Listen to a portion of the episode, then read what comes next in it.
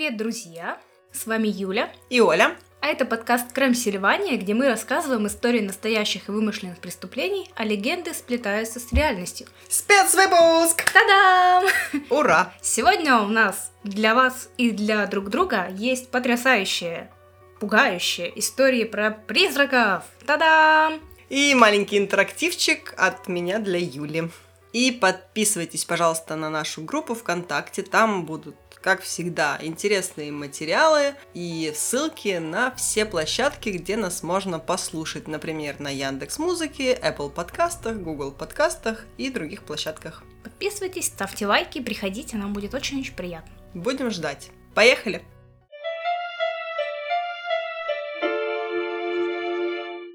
Итак, Первую историю расскажу я, и она будет про страшный дом на Беркли-сквер 50.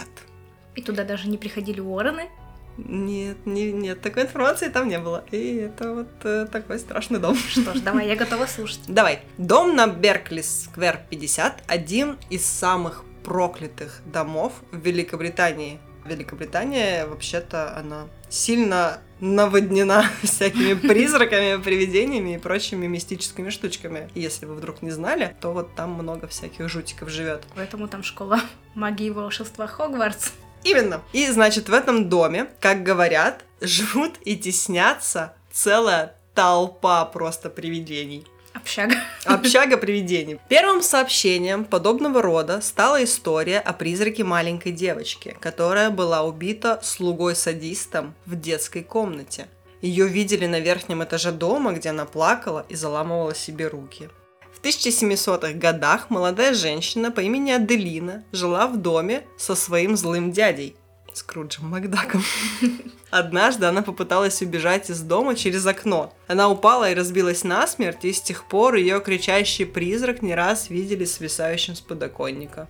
Грустно. Грустно. Грустно. 1870-х годах здание пустовало, и соседи сообщали, что слышали крики и громкие стоны, которые раздавались из запертого дома ночью. И кроме того, они слышали звуки, передвигаемой по полу мебели. Кажется, там работал наш полтергейст знакомый. По описанию там была какая-то оргия.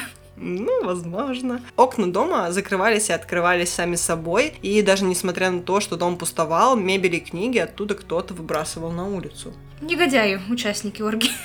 Ужас. Или полтергейст. Он просто не любил читать. Не умел. Он был неграмотный. Возможно.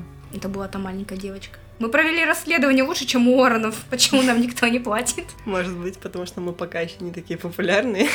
Расскажите о нас э, своим друзьям. Ты будешь демонологом или экстрасенсом? Видимо, экстрасенсом ты больше по демонам подкована. Хорошо, вот дем- демонолог Юля и экстрасенс Оля. Ладно, я продолжу. Значит, много лет спустя дом купил мистер Дюпре, который запер в доме на верхнем этаже своего безумного брата. И он кормил своего родственника через отверстие в двери, и эта комната стала центром паранормальных явлений, и ее стали называть комнатой с привидениями, в доме с привидениями. Неожиданно.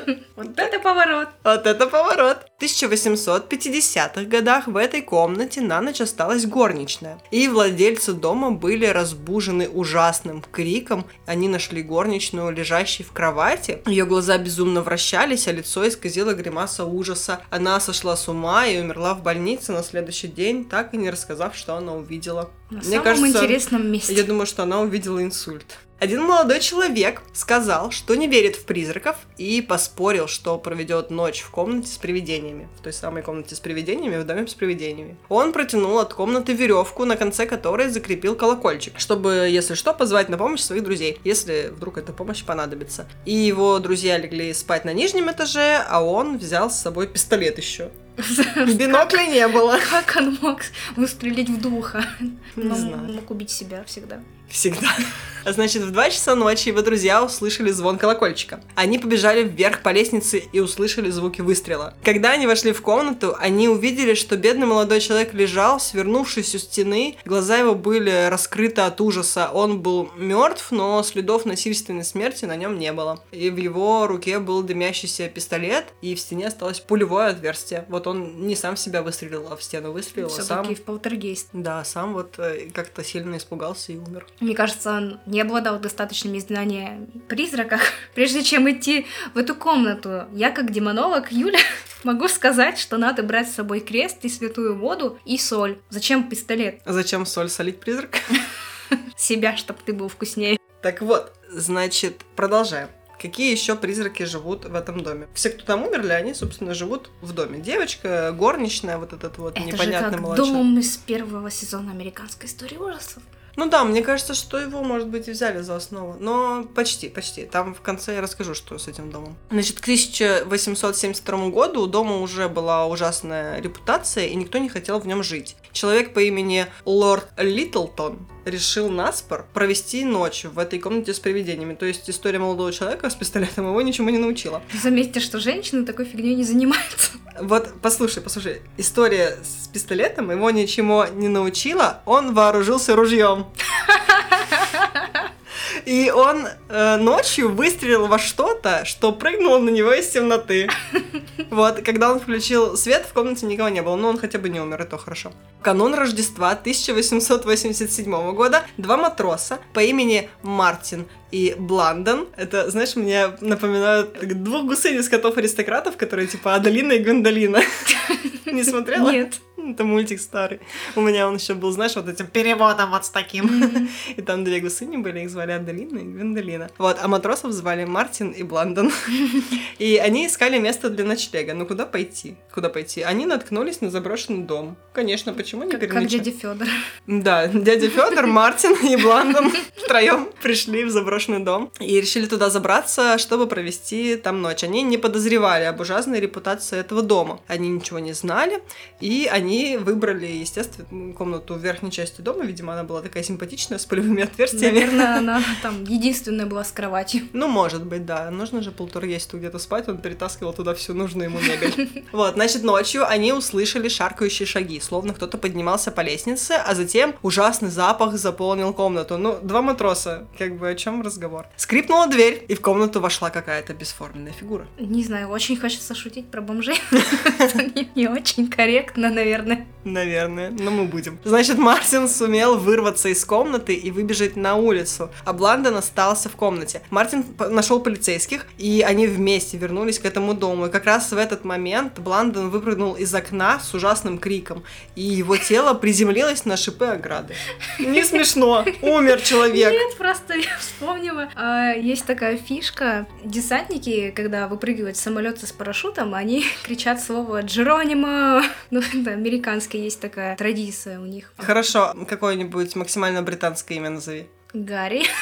Хорошо. э, Хагрид. Значит, полицейские вместе с Мартином прибежали к дому, и в это время Бланден с криками «Хагрид!» выпрыгнул из окна и приземлился на шипы ограды. Он мгновенно умер. Очень грустная история. Полиция провела обыск дома, но они ничего не нашли. Конечно, что там искать? Оба матроса уже оттуда сбежали. А вот интересно, вот он как бы умер не в доме, за пределами дома останется или в доме его душа тогда? А он не за пределами дома. Может быть, ножки висели внутри. Ну, И- понимаешь, дом, он же территорию тоже в себя включает. Ограда тоже входит в дом. То есть половина его осталась в доме, а половина нет. Блин, прикинь, ему придется на улице тусить. Все в доме, а он на уличке. Паралон. Грустиночка, нужно было Мартину тоже присоединиться. В 1900-х годах в доме поселилась пожилая пара, которая никому не позволяла входить в комнату с привидениями. Видимо, вот они были тоже впечатлительные и знали все эти истории. Единственный ключ от комнаты был у человека, которое вызывали каждые 6 месяцев, и он несколько часов убирался в комнате, пока пожилая пара предварительно спускалась в подвал. Предусмотрительные стариканы. Продоманы. На этом история дома как дома с привидениями, она заканчивается, там больше никто не умирает и не подселяют новых жильцов к призракам, которые уже там живут. Значит, в 1939 году началась э, новая веха в его истории, и помещение приобрели братья Мэкс. Они продают антикварные книги. Очевидно, с их любовью ко всему старинному их не пугала возможность встречи с привидениями или даже смерти. Блин, веселые ребята. На верхних этажах дома по-прежнему регулярно слышны стоны и скрипы, мелькают необычные тени и странный свет, но туда никто не поднимается. Поэтому призраки развлекаются, видимо, друг с другом, сами с собой. Там. И антикварная лавка находится на первых этажах, и ей владеют вот наследники этих братьев. Правда, периодически им приходится искать новых сотрудников, когда увольняются те, кому надоело постоянное там предметов по магазину, перемещение, стук, там внезапно распахивающиеся двери и прочие штучки призраков. А возле лестницы, ведущей на верхний этаж, висит требование полицейских, не братьев, там, не владельцев, а полицейских не использовать верхние этажи дома даже как склад. Потому что мы не знаем, как надевать наручники на полтергейстов. Да, вот э, моя история вот такая, вот первая. Очень прикольная. Да, тебе понравилось? Какой призрак тебе больше всего понравился в моей истории? Ну, так как мы много шутили над матросами. О, Бландон, Бландон, ты наш любимчик. К тому же он кричал Хагрид. Ну да, ну я тогда выберу себе девушку, пусть это будет горничная с инсультом, потому что Бландону нужна пара. Так мило. А вдруг ей 70? Это проблемы Бландона, не наши. А какая будет у тебя история? У меня для тебя припасена классика американских легенд. Начну свою историю с вопросом. Когда-нибудь ты фотографировалась в зеркале? К сожалению, ответ Что ж, тогда ты должна знать легенду о Кровавой Мэри. Я знаю имя Кровавая Мэри, но я не знаю, почему она кровавая. Э, О, значит, для тебя что-то будет новенькое. Я думала, просто все знают эту легенду, но... А вот... я что-то вот не знаю. Вот, значит, я тебе расскажу. Классно. Начну с истоков. Какие же у нее корни. Значит, э, у нас тоже есть свой навык кровавой Мэри, это пиковая дама. Ее тоже вызывают подобным образом. Я не знаю, кто-нибудь, кто, наверное, был в лагере, может, пробовал это вызывать. Ну, мы вызывали в детстве да? всяких пиковых дам. Ну, что ты говорили? Пиковая дама, приди, пиковая дама, приди. Подожди, не произноси третий раз. Ну, у нас ведь нет зеркала. О, нет, оно за шкафом.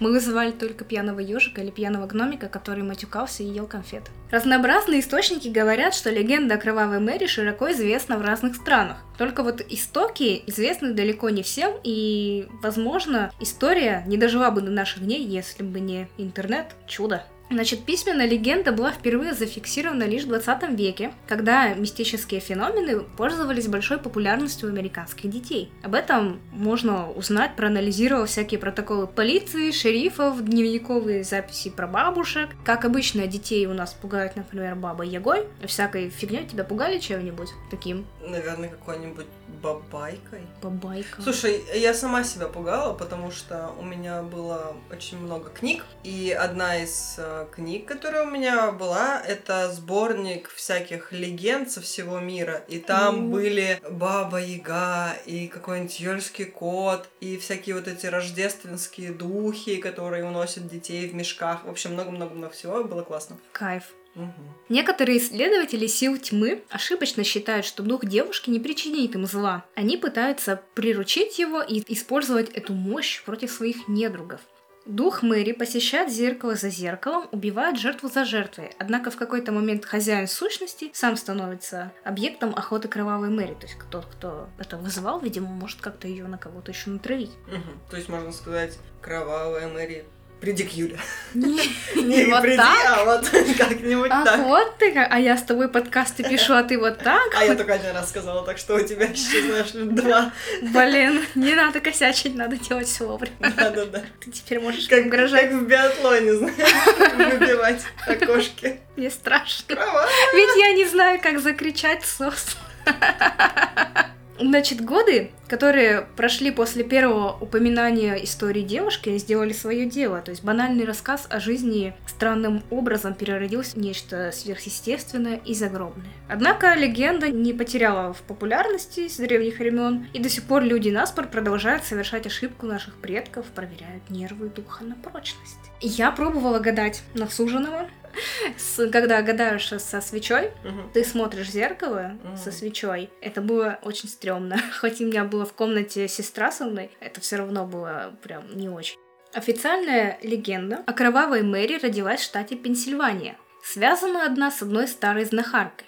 Та в давние времена жила отшельницей небольшой землянке у леса. Это не стало помехой для остальных жителей местности. Они были уверены в том, что старуха является ведьмой и насылает болезни. По неизвестным причинам местные жители очень ее боялись. А они ей дали кличку Кровавая Мэри. Я думала, это молодая девица, а это вообще старушка. Старуха, Кровавая бабушка. старушка. Но есть, э, я тебе дальше скажу, Ага, есть давай. еще несколько теорий. Но Мгм. вот это как бы Самая первая. Самая первая, Мгм. можно сказать. А старухи, значит, все знали, но никто ее не трогал, потому что она была очень стрёмная, но мало ли проклянет. Травля женщины началась после пропажи местных девочек. Люди обыскали абсолютно все вокруг, но ни детей, ни тел их не нашли. И тогда местные смельчаки решились так и обыскать обиталище Мэри. Никаких прямых улик обнаружено не было, старуха все отрицала. Поводов привлекать ее к ответственности не было, и только ее лицо выдавало тайну. Старуха заметно помолодела. Ботокс. Она косичку заплела. хвостики. Вот эти две, как эти молодящиеся девочки заплетают. Девочки. Молодящиеся девочки. Опасения жителей городка подтвердились однажды ночью. Дочь Мельника встала с кровати и вышла из дома, очарованная звуком, который кроме нее никто не слышал. Той ночью у жены Мельника разболелся зуб, и она, сидя на кухне, готовила отвар, чтобы снять боль. Увидев, как дочь выходит из дома, она позвала мужа и выбежала следом за девочкой. Мельник выскочил из дома в одном из подням, и вместе с женой они пытались остановить девочку, но все было тщетно. Отчаянные крики Мельника и его жены разбудили соседей. Многие выскочили на улицу, чтобы помочь отчаявшимся родителям. Внезапно Мельник вскрикнул и указал соседям на странный свет на краю леса. Там, около старого большого дуба, стояла Мэри и указывала волшебной палочкой на дом Мельника. Она светилась неземным светом и насылала злые чары на дочь. Просто МакГонагал развлекается. Значит, ее ждала незавидная судьба. Поселяне вооружились кто чем, палками, вилами и бросились к ведьме. Услышав их приближение, ведьма прервала колдовство и попыталась скрыться в лесу. Один предусмотрительный фермер, прихвативший ружье, заряженное серебряными пулями, знает, как охотиться на ведьм, не то что вот эти, которые с пистолетом на призрака ходят, выстрелил в нее. Он попал ведьме в ногу, и женщина упала. Разъяренные люди схватили ведьму, притащили ее на площадь, где соорудили огромный костер и сожгли Мэри. Вскоре после ее смерти жители поселка отправились к ее дому в лесу и нашли могилы пропавших девочек. Ведьма убивала их, а их кровь использовала, чтобы омолодиться. Сгорая на костре, кровавая Мэри выкрикнула проклятие. К любому, кто упомянет ее имя перед зеркалом, придет ее мстительный дух, и человек погибнет ужасной смертью. С тех пор любой, кто настолько глуп, что трижды произнесет кровавая Мэри перед зеркалом, вызывает дух ведьмы. Этим несчастным уготована мучительная смерть, а их души, пойманные в зеркальную ловушку, будут вечно гореть в адском пламени, поскольку сама кровавая Мэри однажды была сожжена. Кровавая Мэри что, была такой глупой? Нафига нужно было говорить там, о, трижды нужно произнести мое имя. Подумайте обо мне и помрете. В чем проблема? Ну. Какая-то у нее мстительность, не мстительная.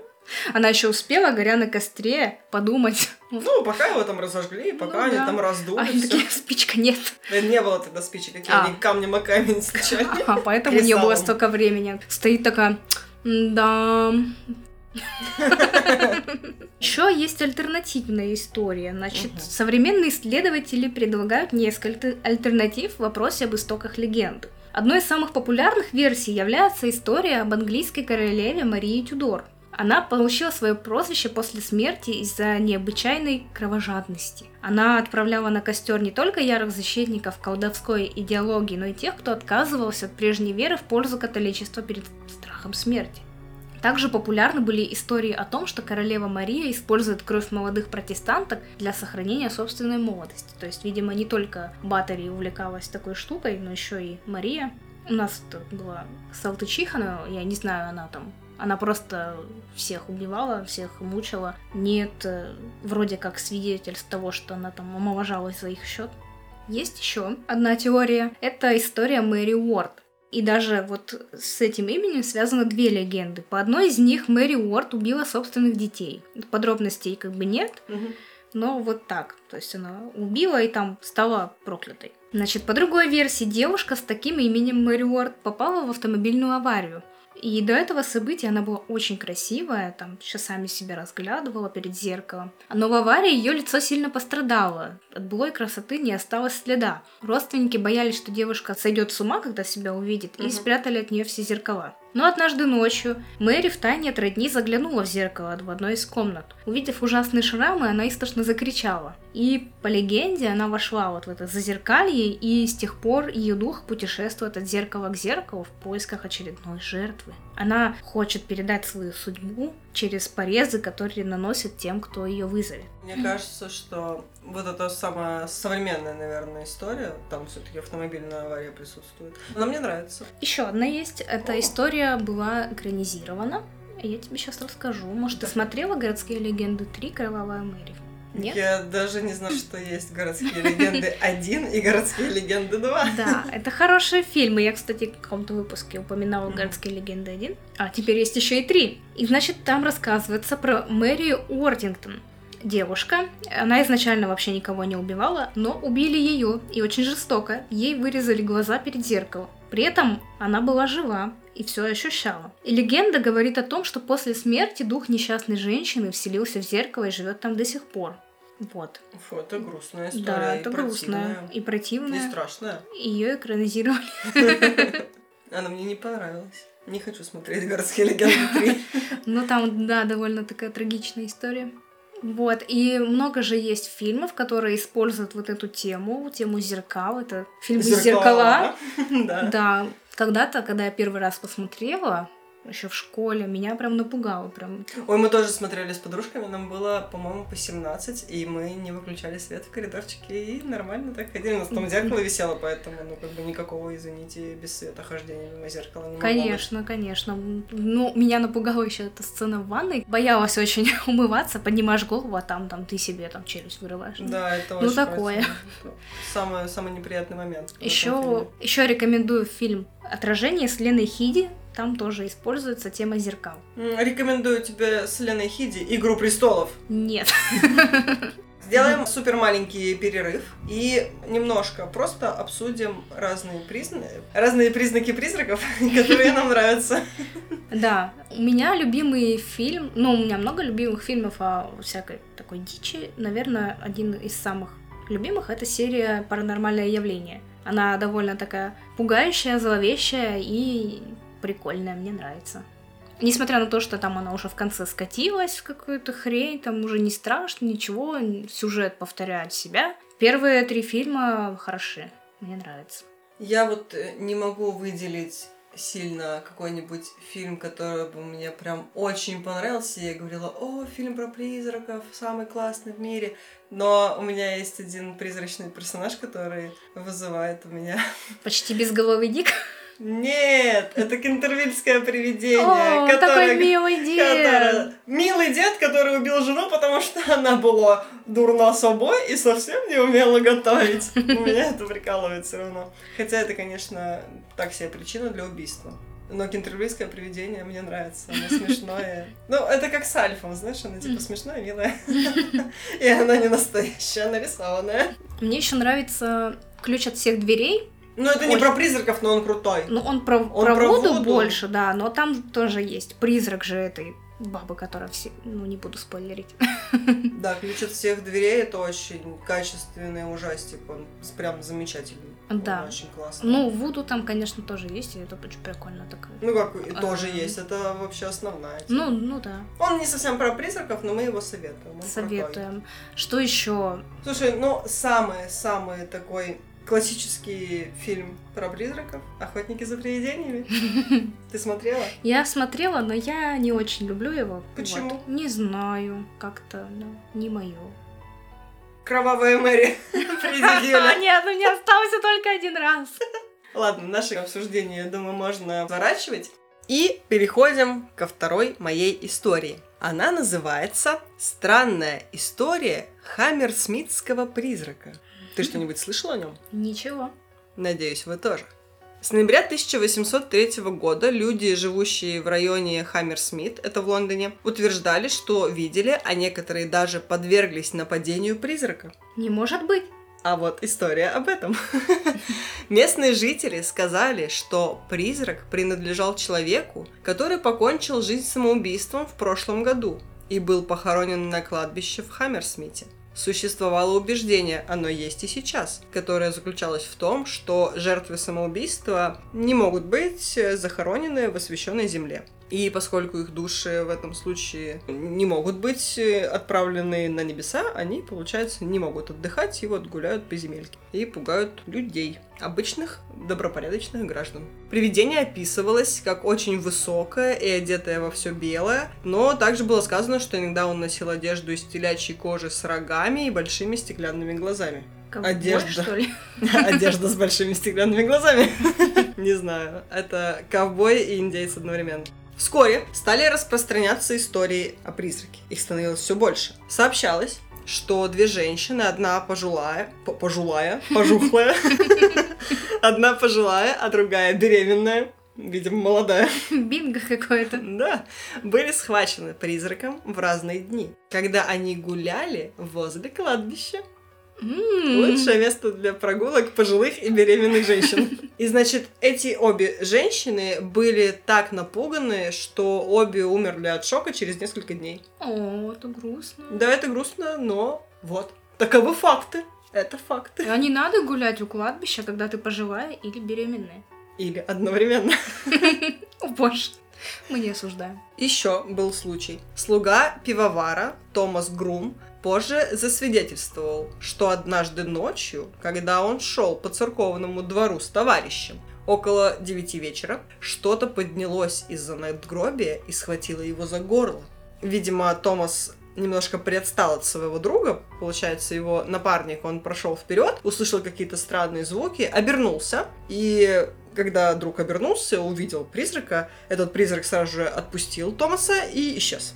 Блин, спалился. Да, да, да. А мне морда набьет. Да, а вот сам Грум, которого схватили, он позже рассказывал. Призрак повернул меня, и я ничего не увидел. Я слегка толкнул его кулаком и почувствовал что-то мягкое, вроде большого пальто. Это очень странный комментарий, но уж какой есть. Томас, наверное, был ну, не очень образованным Он человеком. хотя бы не стрелял в него из ружья. Кулаки у него были нахреном ружья. Это слуга пивовара. Там никакого ружья не нужно, там накачанные ручища, скорее всего, были. Странно, что призрак нападает на вот женщин, вот этих, знаешь, шупленьких, маленьких, и на огромного пивовара с другом. Еще, значит, один случай. 29 декабря Уильям Гирдлер, ночной сторож, увидел привидение недалеко от Бивер-Лейн и погнался за ним. Зачем? За ним. За привидением. Привидение сбросило саван свой белый, в котором оно ходило, я не знаю. Пальто. Да, пальто вон и голеньким побежала. Поскольку в то время в Лондоне не было организованной полиции, и также поскольку многие люди были очень напуганы, они сформировали вооруженные патрули и стали ходить э, по городу в вечернее время в надежде этого призрака схватить. Как? Руками сквозь э, пальто, видимо. Не знаю как. Ну вот хотели как-то схватить. Ну, знаешь, призрак же смог э, схватить кого-то за горло. Значит, его можно схватить. Значит, его можно схватить. Логично. Логика присутствует. Значит, на углу Бивер-Лейн, совершая обход около 22.30, 3 января 1804 года Гирдлер встретил одного из вооруженных граждан, которые патрулировали этот район, 29-летнего офицера Фрэнсиса Смита, вооруженный дробовиком. Он не был знаком с нашим домом с привидениями. Смит сказал Гердлеру, что собирается искать предполагаемого призрака. И сам Гердлер согласился присоединиться к Смиту через полчасика. У него, видимо, были какие-то там свои дела. И они договорились встретиться в 11. И вот они решили, что они схватят этого призрака, если это возможно. Затем они разошлись по своим делам. Незадолго до 23.00 Смит встретил... Смит — это тот, который был с дробовиком. Он встретил Томаса Милвуда, который был каменщиком. И он был одет в обычную белую одежду, которую носили люди его профессии. У него были льняные брюки белого цвета, такая фланелевая жилетка, новая белая, и сверху у него еще был повязан фартук, тоже белый. Милвуд возвращался домой после визита к своим родителям и сестре. По словам Энн Милвуд, которая, собственно, сестра этого каменщика, она его проводила до какого-то, видимо, места на улице, развернулась, пошла домой и услышала, как кто-то кричит ее брату «Черт побери! Кто ты и что ты? Черт побери! Я тебя застрелю!» И после этого она услышала выстрел. Э, собственно, А. Смит, видимо, признал в белом человеке призрака и выстрелил из дробовика ему в лицо. Очень грустно. Да, но Очень это еще не конец. грустно. Да. И это даже не конец. Значит, он выстрелил его, соответственно, он его убил. Конечно, от выстрела в лицо люди иногда умирают. И, и его, наверное, не приняли в безголовые охотники. У него же все еще была голова. Частично. Слушай дальше. Значит, услышав выстрел, на улицу выбежали люди. Гирлер и соседи Смита, который стрелял некий Джон Лок с Джорджем Стоу, тоже оказались на этой же улице. Вот они встретили этого Смита, который выглядел очень взволнованным. Действительно. И они увидели тело Милвуда, которое, естественно, лежало бездыханное и безлицевое.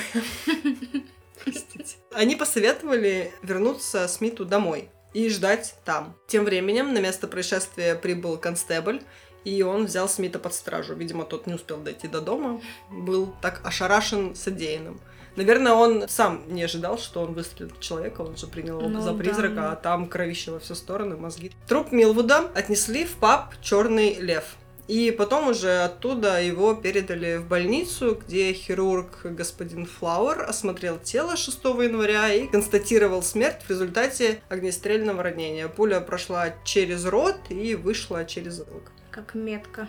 Да. Что-то на Курта Кобейновском. Значит, Смит предстал перед судом за умышленное убийство. Жена покойного заявила, что она предупреждала мужа и советовала ему прикрыть его белую одежду шинелью, так как его уже однажды приняли за призрака ранее, но все обошлось вот без нападения на него. Она говорила, в субботу вечером мы с ним были дома. Он сказал, что напугал двух дам и джентльмена, которые ехали по террасе в экипаже. Джентльмен вскрикнул, и что это призрак идет по дороге. Мой муж ответил, что он не более призрак, чем сам джентльмен. А джентльмен грозился его ударить за то, что Томас их напугал. Я умоляла его переодеться. Томас, говорила я, сейчас все напуганы этим призраком. А твоя одежда такая белая, тебя могут принять за него. Я говорила, прошу тебя, надень свое большое пальто, чтобы тебе не угрожала опасность. Вот бедная женщина, она за него переживала, Конечно. Вот а он такой каменщик. Возмутительно, почему мужья никогда не слушают своих жен? Говоришь им, вот сделай так, пожалуйста, это будет для тебя хорошо. Они такие, нет, ни за что. Я ни за что не надену пальто, чтобы меня не принимали за призрака. Пусть Буду уж принимают. Буду ходить белым и пугать народ. Мне уже Да. один раз хотели настучать по тыкве, а тут вот выстрелили. Вот так вот, все тебе назло. Он, небось, еще к жене приходил и такой, ну что ж ты, это ты виновата, вот ты мне вот так вот мне не сказала. Угу, конечно. Ужасный призрак. На суде сестра Милвуда заявила, что хотя Смит и призывал ее брата остановиться, иначе вот он выстрелит, на самом деле Смит выстрелил практически сразу после того, как он выкрикнул свое предупреждение, и он не дожидался никакой ответной реакции или действий со стороны призрака. То есть он крикнул и сразу выстрелил. Да, так как анекдот про Чукчу. Стой, стрелять буду. Стою, Чукча, стреляю. Ужас. В общем, надо заменить Чукчу на Смита, и вот, пожалуйста. Ужасный Смит. Несмотря на ряд заявлений о хорошем характере Смита от его друзей, знакомых, там, не знаю, коллег, судья, который вел это дело, сэр Арчибальд Макдональд, сообщил присяжным, что злой умысел и не требовался для этого убийства. В этой ситуации важно было просто намерение убить кого-то. Он говорил так. «Я должен исполнить свой долг. Я нанесу ущерб общественной безопасности, если я не буду настаивать на утверждении, что это явный случай намеренного убийства. Любое убийство – это преступление, если оно не оправдано законом или не было совершено в целях самообороны. В случае некоторых недобровольных действий или достаточно сильной провокации, это становится непредумышленным убийством. Ни одно из этих обстоятельств здесь не встречается. Ну вот я согласна с ним, потому что... Ну да. Я принял тебя за призрака, на тебе. Судья Макдональд отметил, что Смит не действовал в порядке самообороны и не застрелил Милвуда случайно. Он не был спровоцирован предполагаемым призраком и не пытался его задержать. Милвуд не совершил какого-либо правонарушения, чтобы оправдать то, что его застрелили. И даже если бы предполагаемый призрак был застрелен, это было бы неприемлемым, поскольку пугать людей, притворяясь призраком, было не тяжким преступлением, а гораздо менее серьезным поступком, которое заслуживает там только штрафа. То есть, если ты пугаешь людей, ну, не стоит тебя убивать. Ну тебя да. надо наругать, там, оштрафовать, все дела. Ну, логично. Не, не убивать же за это человека. Судья завершил свое выступление, напомнив присяжным, что хорошая репутация обвиняемого ничего не значила в данном случае. Макдональд приказал присяжным признать обвиняемого виновным в убийстве, если они поверили фактам, представленным свидетелями. И после часа размышлений присяжные вынесли вердикт непредумышленное убийство. Вот они не слушали, походу, судью вообще. И Макдональд сообщил присяжным, что суд не может принять такой вердикт. И он настаивает на том, что они должны либо признать его виновным в убийстве, либо оправдать. Никаких э, полумер. И еще он добавил, что то, что Смит считал Милвуда призраком этого каменщика, это не должно играть никакой роли, потому что его мнение здесь не учитывается. То, что он считал призраком, не считал призраком, неважно, он убил человека. Мгм. И вот тогда все-таки присяжные еще раз посовещались, вернулись с обвинительным приговором. В конечном счете Смит был приговорен к смертной казни, но позже королевским помилованием приговор э, смягчили, и он был приговорен в итоге к году каторжных работ. Вот так. Такой хороший судья. Да, судья молодец. Мне тоже кажется, что он правильно поступил. И понятно, что сначала вынесли один вердикт, в итоге все-таки помилование. Но вот сам по себе прецедент, Мгм. что нельзя так делать, ай-яй-яй.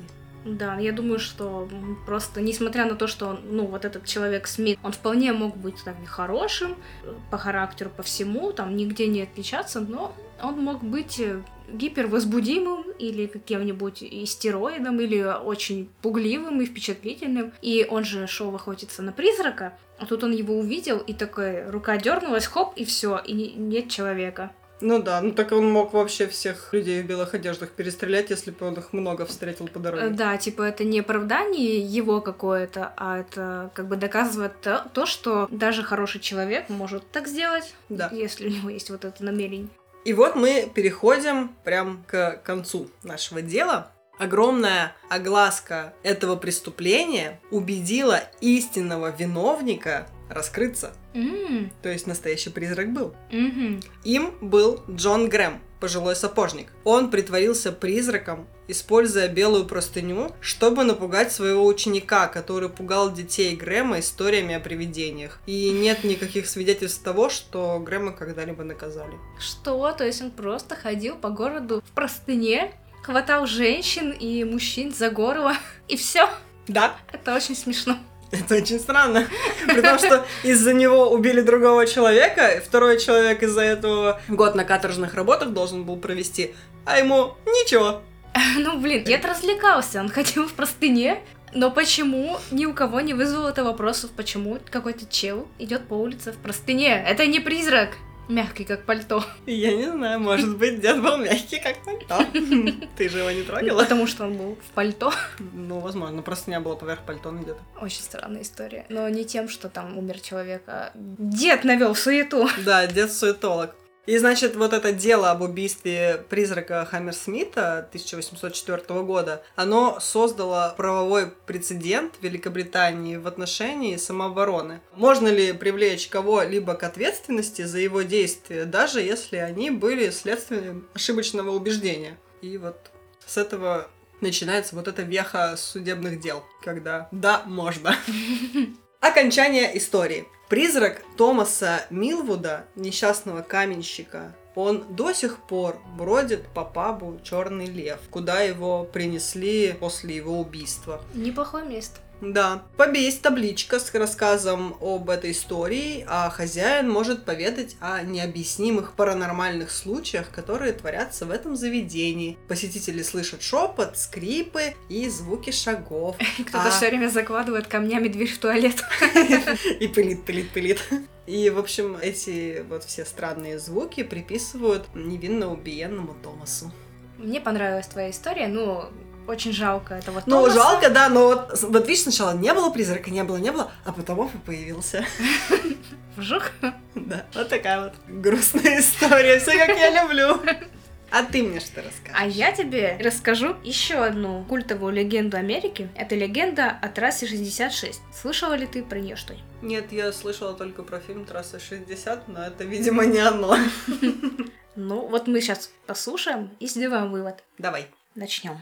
Путь беглецов и бунтарей – начало всех американских дорог, первый в мировой истории настоящий хайвей – 4000 километров, которые связали два противоположных берега – Тихий океан и озеро Мичиган. Для многих американцев символом страны является не статуя свободы, а культовая трасса 66 – дорога-мать. Ведь она дает всем странствующим то, в чем они нуждаются больше всего – дух путешествия и свободы. Она хранит в себе тайну, которой никогда не обладали другие магистрали.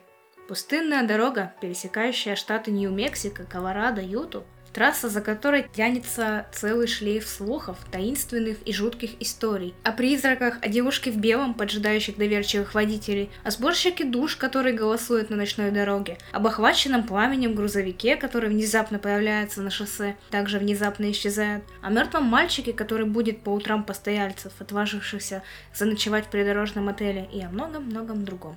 Как-то все страшненько. Да, начать придется издалека. Исторические справки. Ура! Ура! Трасса 66 появилась в 20-е годы. Она пролегла сквозь 8 штатов, укрыв под своим асфальтом маршруты великих переселенцев, индейские тропы и сельские дороги. Во время Великой депрессии 30-х годов сотни тысяч разоренных фермеров и выброшенных заводов рабочих устремились в Калифорнию в поисках лучшей жизни. Пыльные бури 1934 года сорвали со своих мест еще 200 тысяч переселенцев. В основном это были фермеры, жители сельской Америки. Земля больше не кормила их, дождей давно не было, страшная засуха погубила урожай, начались бури. Опять эти ведьмы устраивают. Ой, я, раз уж мы немножко про Великую депрессию говорим, хотела сказать, что есть замечательное произведение, называется «О мышах и людях». Если вам интересно почитать про людей, которые в Великую депрессию пытались найти работу и как-то выжить, почитайте как раз вот этот рассказ. Интересно и грустно. Люди бросали свои дома, отправлялись в путь. Они твердили, если мы доберемся до Калифорнии, мы выживем. Шоссе 66 было всего лишь двухполосной трассой, которая иной раз тянулась через пустыни и прерии. Долгое путешествие могло обернуться для беженцев опасностью, мучениями в пути, проклятиями, слезами людей, голодных, напуганных и подавленных. Очень грустное путешествие. Их ждали снежные бури, мили пустыни, и вполне возможно впереди их ждала смерть. Ведь не все добрались до Калифорнии.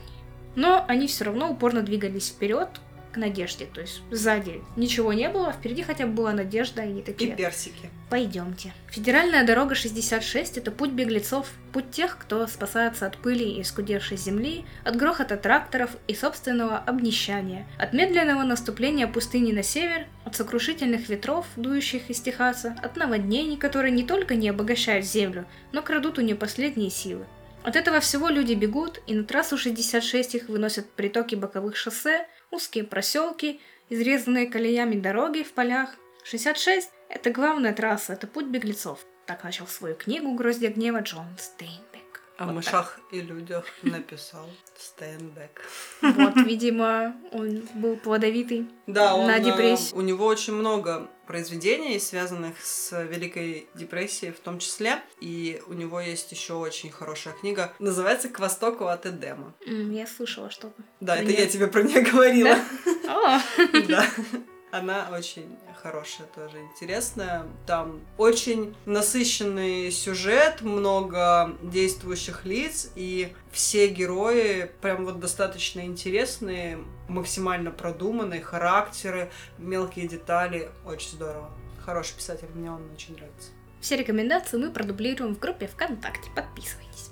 А мы продолжаем нашу историю. Значит, э, пианист из группы известного блюзмена Томми Дорси написал блюз об трассе 66, и слова из его песни стали визитной карточкой трассы. Их писали на автомобилях, вывесках, на футболках, куртках, меню в ресторанчиках. И для миллионов американцев эта трасса была дорогой к лучшей жизни. Какая у нас была эта трасса на Москву? Из варяга в Исторические справки. И постепенно трасса 66 стала культовой.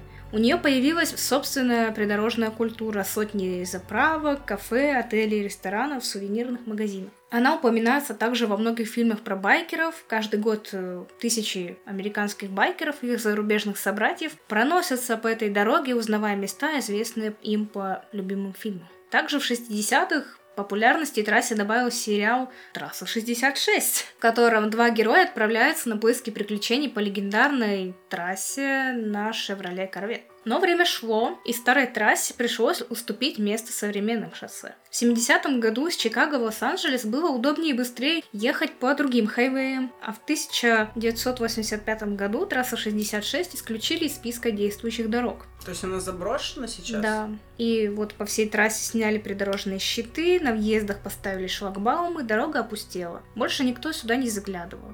Еще совсем недавно здесь было шумно и оживленно, мчались машины, путешественники заворачивали к придорожным ресторанам, водители грузовиков останавливались в давным-давно знакомых мотелях. И вдруг все это прекратилось. Дорога была обречена на забвение. Это был конец трассы 66. Трассе 66 не дали умереть люди.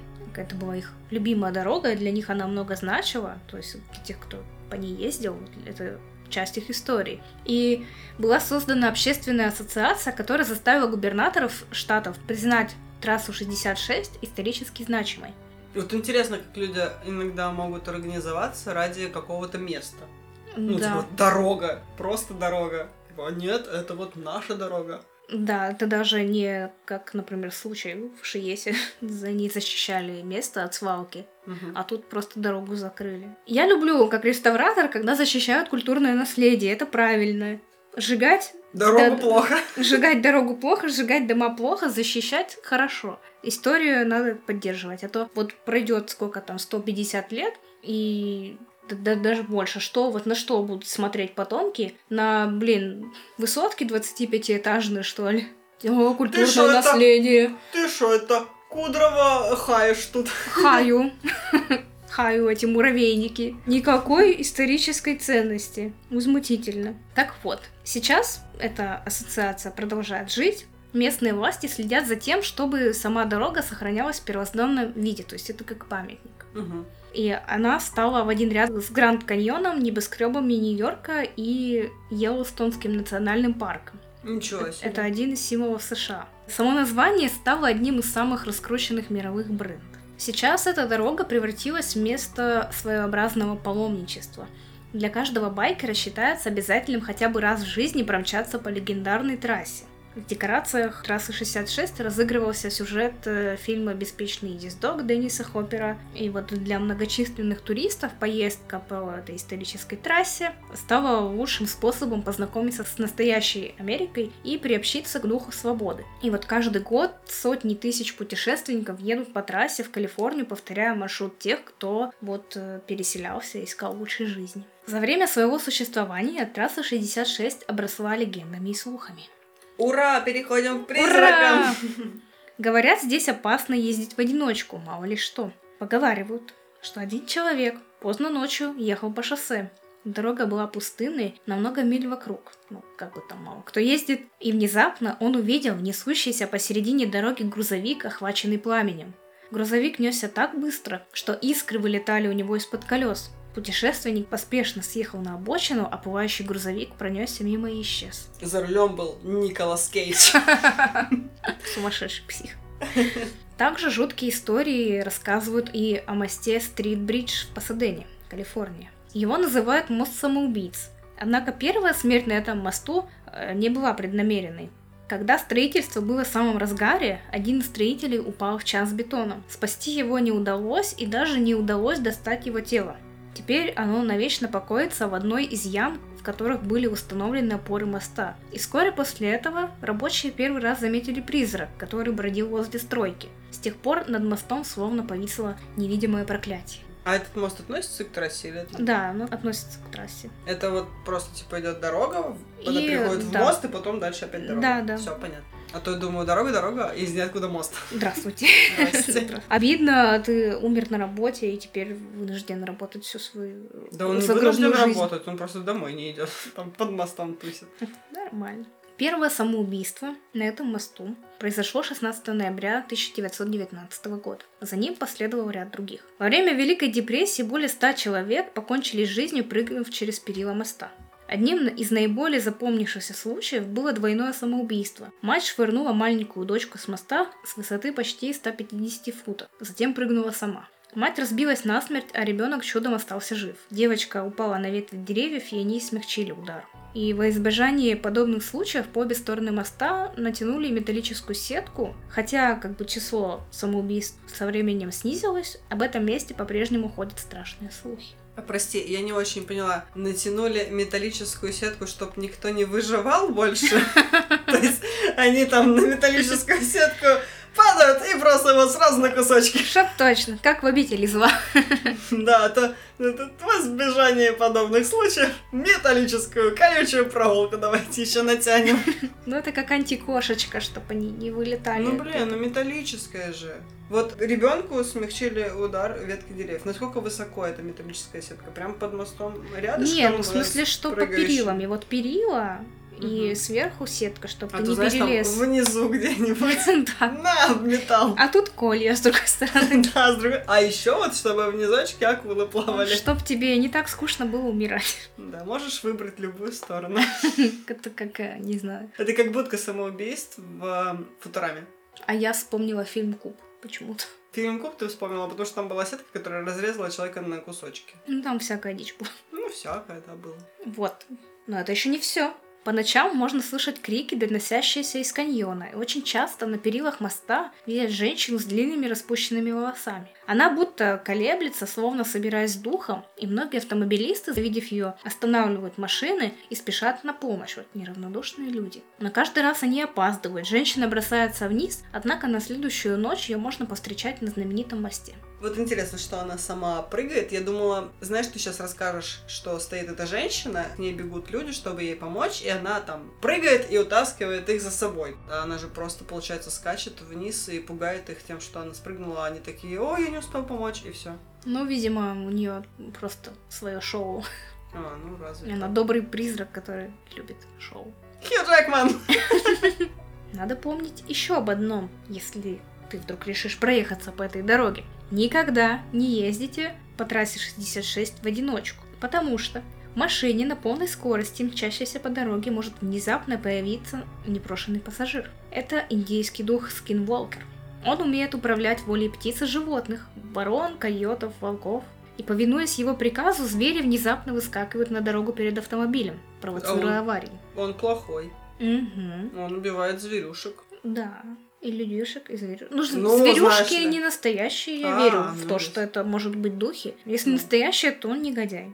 Поэтому по трассе рекомендуется ездить большой компанией, чтобы скинволкер не смог втиснуться в машину. Я так и знала, что ему просто местечка не хватит. Он такой, ну блин, ладно. Окей, такой, блин. А я хотел. Там страхи ненависти в Лас-Вегасе. Он такой, ну вы толстые, ребят. Тут вроде есть, а вроде и нет. Ночью также лучше не ездить, ведь именно в это время может повстречаться и девушка в белом, призрачная попутчица. Попутчицы-призраки являются самыми известными привидениями, которые когда-либо являлись в Соединенных Штатах. В подавляющем большинстве случаев это попутчица девушка либо молодая женщина. Она возникает поздней ночью на краю пустынной дороги прямо в свете фар. Как правило, водитель охотно останавливается, чтобы подвести девушку, а ей всегда нужно в тот город, что и водителю.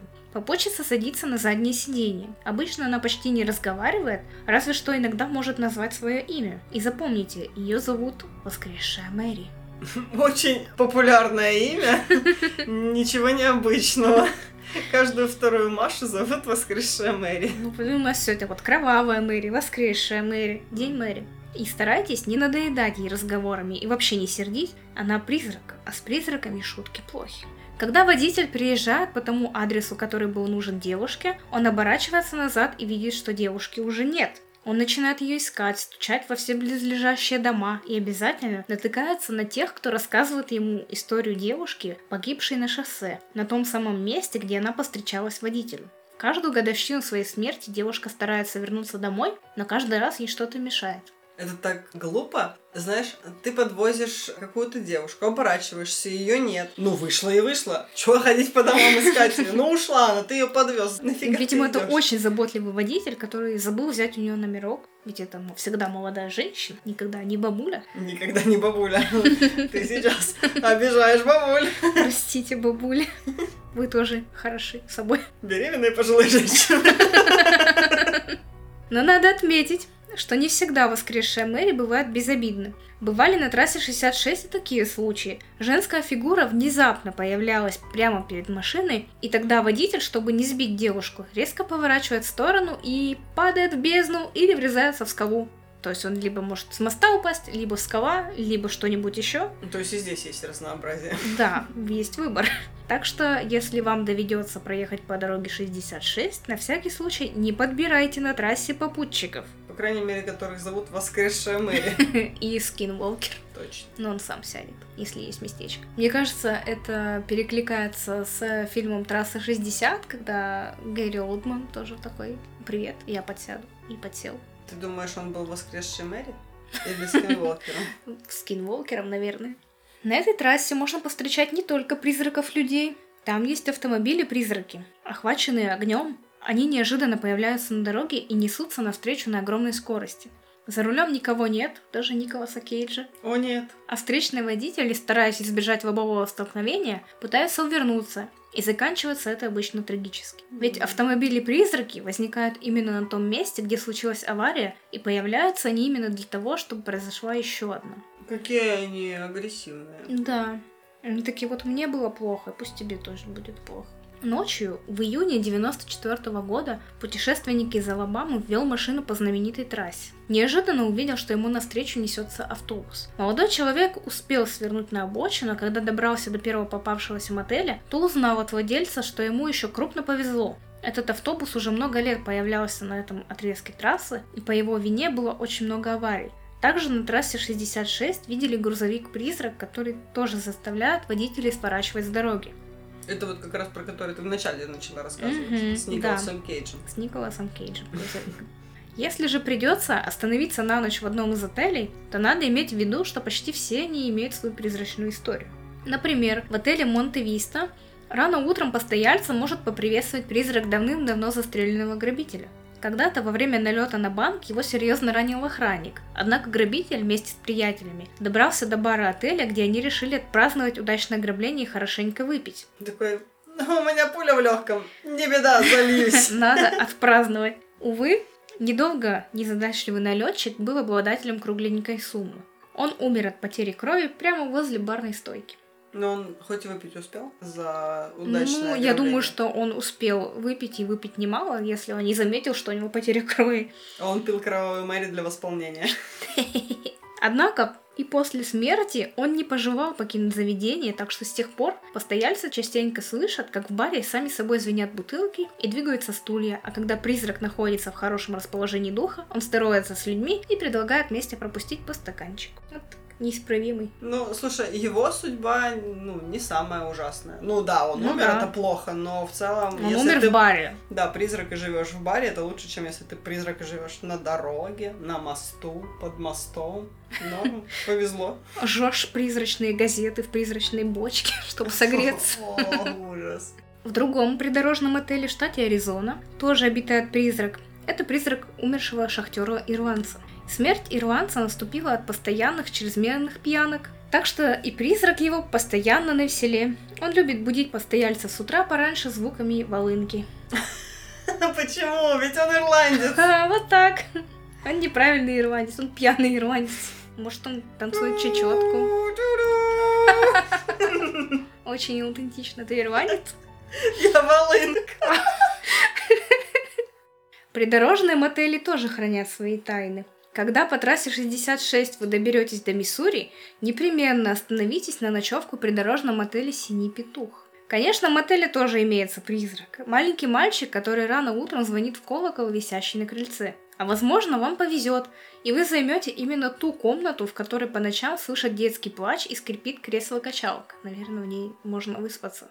Бывалые путешественники советуют без лишних разговоров выселиться из этой комнаты и попросить другую. Самое главное даже не это, призраки и воскресшие Мэри, этим никого не удивишь. Самое главное, что на трассе 66 можно повстречать человека по имени Ожа Грант. О, вот, вот, вот, Вот оно, вот оно, вот, вот вот оно. это оно, да, Ожи Оно. Грант, это он, это он, это, Это трасса он. 60, это Гарри Олдман.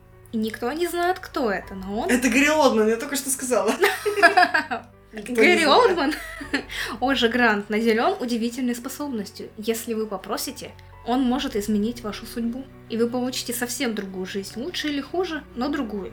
Встретить этого человека можно только здесь, на трассе 66, но где именно, неизвестно. Как узнать его из тысяч и тех, кто колесит по легендарной дороге, тоже не ясно. Его узнают только те, чьей судьбе пришло время измениться. И такие, о, Гэри Олдман, вот твоя трубка с обезьянкой. И он такой, Так что, если хотите попытать счастье, вперед в дорогу по трассе 66 и где-нибудь в придорожном ресторанчике или на бензозаправочной станции, сувенирном магазине или мотеле вам повстречается тот, кто может подарить вам другую судьбу, если вы его об этом попросите, конечно.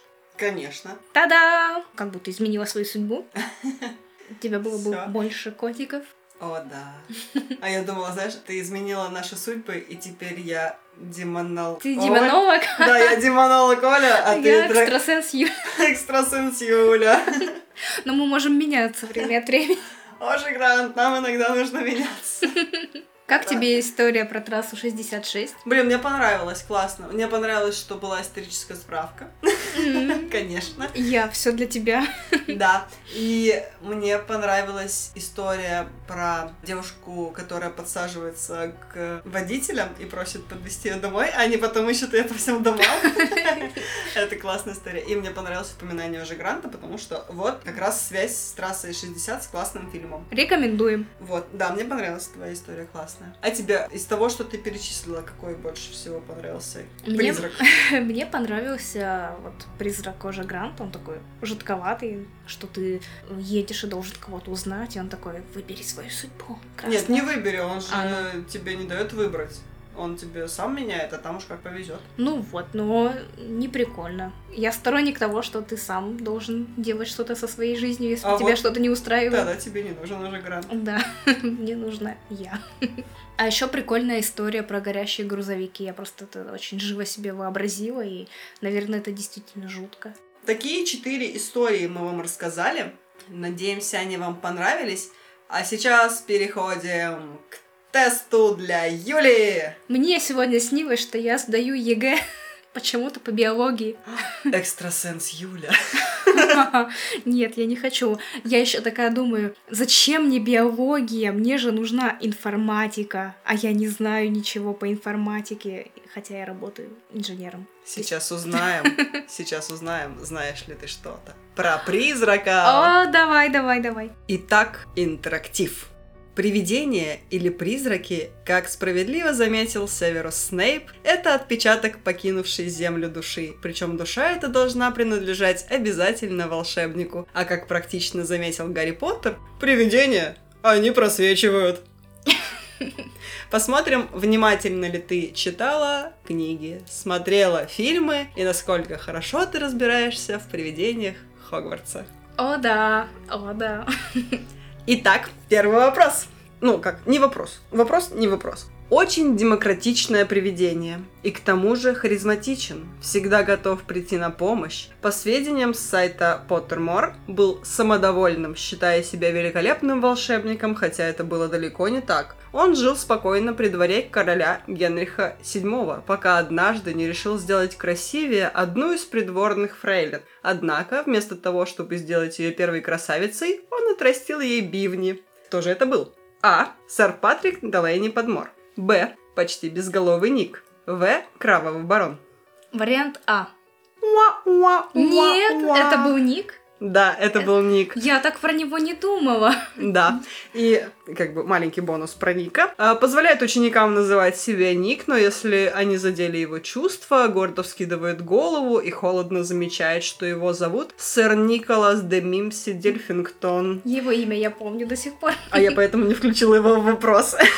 И именно так к нему следует обращаться. За историю с бивнями сэр Николас был лишен своей волшебной палочки и весьма неудачно обезглавлен. 45 ударов тупым топором по шее. О, Следующий вопрос. Он с подвохом и больше на интуицию. После ответа объясню почему. Этот призрак жил в викторианскую эпоху и умер на пороге большого зала, отравившись ядовитыми ягодами. После смерти стал привидением и иногда из вредности не хотел пропускать учеников в большой зал. А. Толстый монах. Б. Эдмунд Граб. В. Пивс. может, это был монах? Нет. Это был Пивс? Нет. Уа-уа-уа-уа. Это был- проигрываю все свои деньги.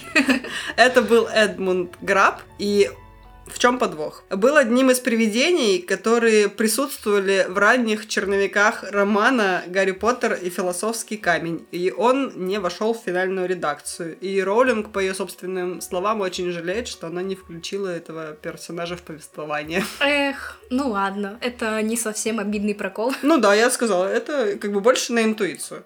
Если бы ты знала, что это про монаха и про Пивза. Если бы ты знала, что такое интуиция, ты же экстрасенс. Ну, сейчас ты, видимо, демонолог. Третий вопрос. Здесь зашифрована пара. При жизни девушка похитила волшебный предмет матери, надеясь его помощью превзойти мать. Эти надежды не оправдались, а только принесли обеим боль и страдания. Мать не хотела признаваться, что ее дочь стала воровкой, и всем говорила, что предмет все еще у нее, а дочь от стыда спряталась в лесах Албании. Она не хотела возвращаться домой, и тогда мать попросила некого мужчину найти ее дочь. Мужчина выполнил просьбу, но дочь отказалась вернуться к матери. В бешенстве мужчина, который давно был влюблен в красавицу и отличался буйным нравом, заколол ее. Придя в себя, он ужаснулся от содеянного и наложил на себя руки. Став привидением, мужчина часто надевает на себя цепи в знак покаяния в давнем преступлении. Ответ А. Я Как- знаю, я знаю, я а знаю, я скажу, знаю. а я скажу все равно. А я Давай. скажу все равно, вдруг кто-то не знает, тоже хотят. Х- хотят угадать. Давайте. Значит, А. Кандида Коктевран и Кровавый Барон. Б. Серая Дама и Кровавый Барон. В. Плакса Миртл и Лорд Драбен. Это дочь Кандиды Коктеврана, Равена Равенклоу, Елена и Кровавый Барон. Та-дам! Серая дама. Да, молодец. Я Два, знаю один. эту историю. Тун-тун-тун-тун. Так, это будет озвучка от меня у тебя. Значит так, четвертый вопрос. По натуре очень добродушен, всегда готов поверить даже тем, кто доверия не заслуживал. В фильме любит выходить из пола и произносить любимое «О-хо-хо-хо-хо». Как сообщает сайт Pottermore, умер потому, что старшие работники посчитали подозрительным его способность излечивать оспу крестьян, лишь тыкая в них палкой. А. Лорд Драбен, Б. Толстый монах, В. Дункан Эш. Я остальных не знаю, давай будет монах. Да, это правильный ответ. Тун-тра-та-та-тун. Ох уж эти монахи Димар, который палкой лечит артрит и отрезает ноги. Ужас. И, значит, бонусное продолжение. Тыкал в них палкой, это вызывало подозрение в них, в пациентов. А также вызывало недоверие его привычка вынимать кроликов из чаши для причастия. О, это так мило. И хотя толстый монах обладает добродушным характером, он возмущался тем, что так никогда и не стал кардиналом. Зато он добрый и Да. вынимал кроликов.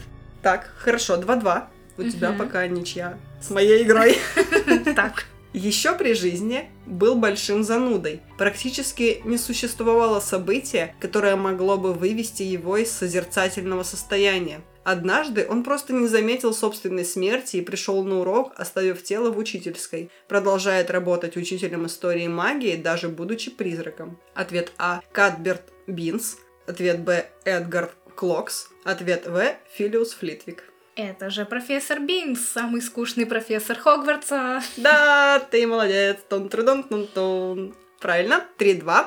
маленький бонус. На уроке Гермиона спросила его о тайной комнате, и он рассказал о Салазаре Слизерине и других основателях, об их взглядах на то, кто имеет право обучаться магии, о ссоре Слизерина и Гриффиндора, и о самой тайной комнате, которую по преданию создал в замке Салазар Слизерин перед уходом.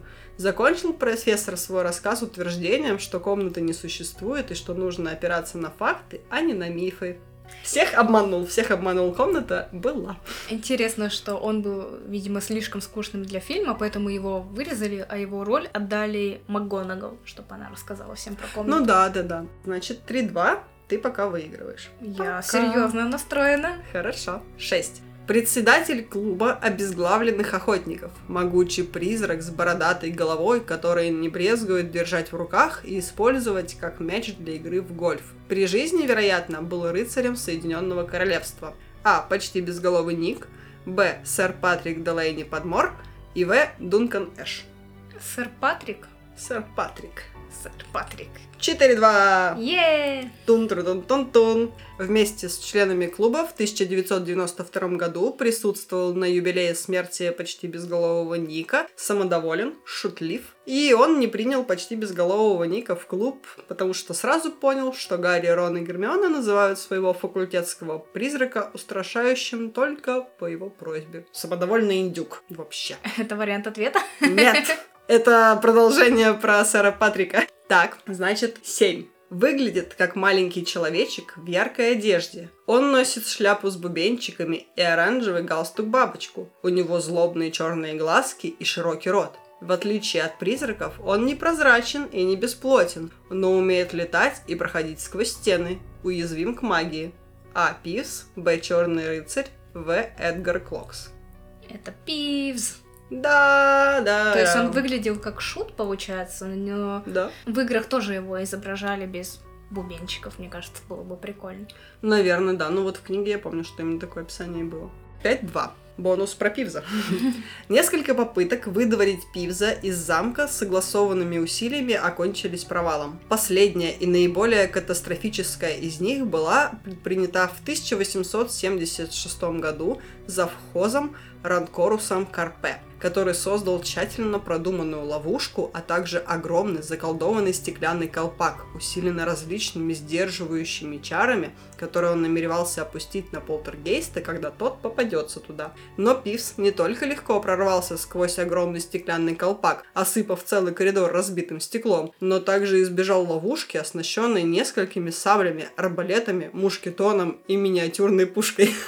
Замок был эвакуирован, пока Пивз развлекался, на обум поля из окон и угрожая всем без исключения смертью. Трехдневное противостояние закончилось, когда Евпраксия Моул, директор Хогвартса на тот момент, согласилась подписать соглашение, дающее Пивзу дополнительные привилегии, такие как Первое. Купание один раз в неделю в туалете для мальчиков на первом этаже. Второе.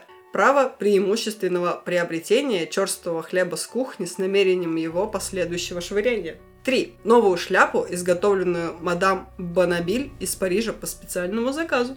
После этого случая попытки избавить замок от его самого недисциплинированного обитателя больше никогда не предпринимались. Им нужно было просто позвонить Уоррену. О нет. Они бы написали толстенную книжку про Пивза. Всё, Он бы судился с ними, потому что они снизили его участие в этой книге и написали бы все про себя. О, ужас. Так, и у меня есть бонусный вопрос, не о призраках. Кем является Добби? Садовым гномом, садовым эльфом, домовым эльфом, боевым гномом. Для тех, кто не в курсе, это отсылка к предыдущему выпуску, когда я допустила К пред- оплошность. предыдущему. Ну, э, к одному из предыдущих. Да. Когда допустила неосторожность назвать Добби садовым гномом. И я очень раскаиваюсь в этом. Добби – домашний эльф. Добби – свободный эльф. Юля победила. Та-дам! Юля победила. Да, здесь я снова вставлю музыку победителей. Вот прямо Из сейчас.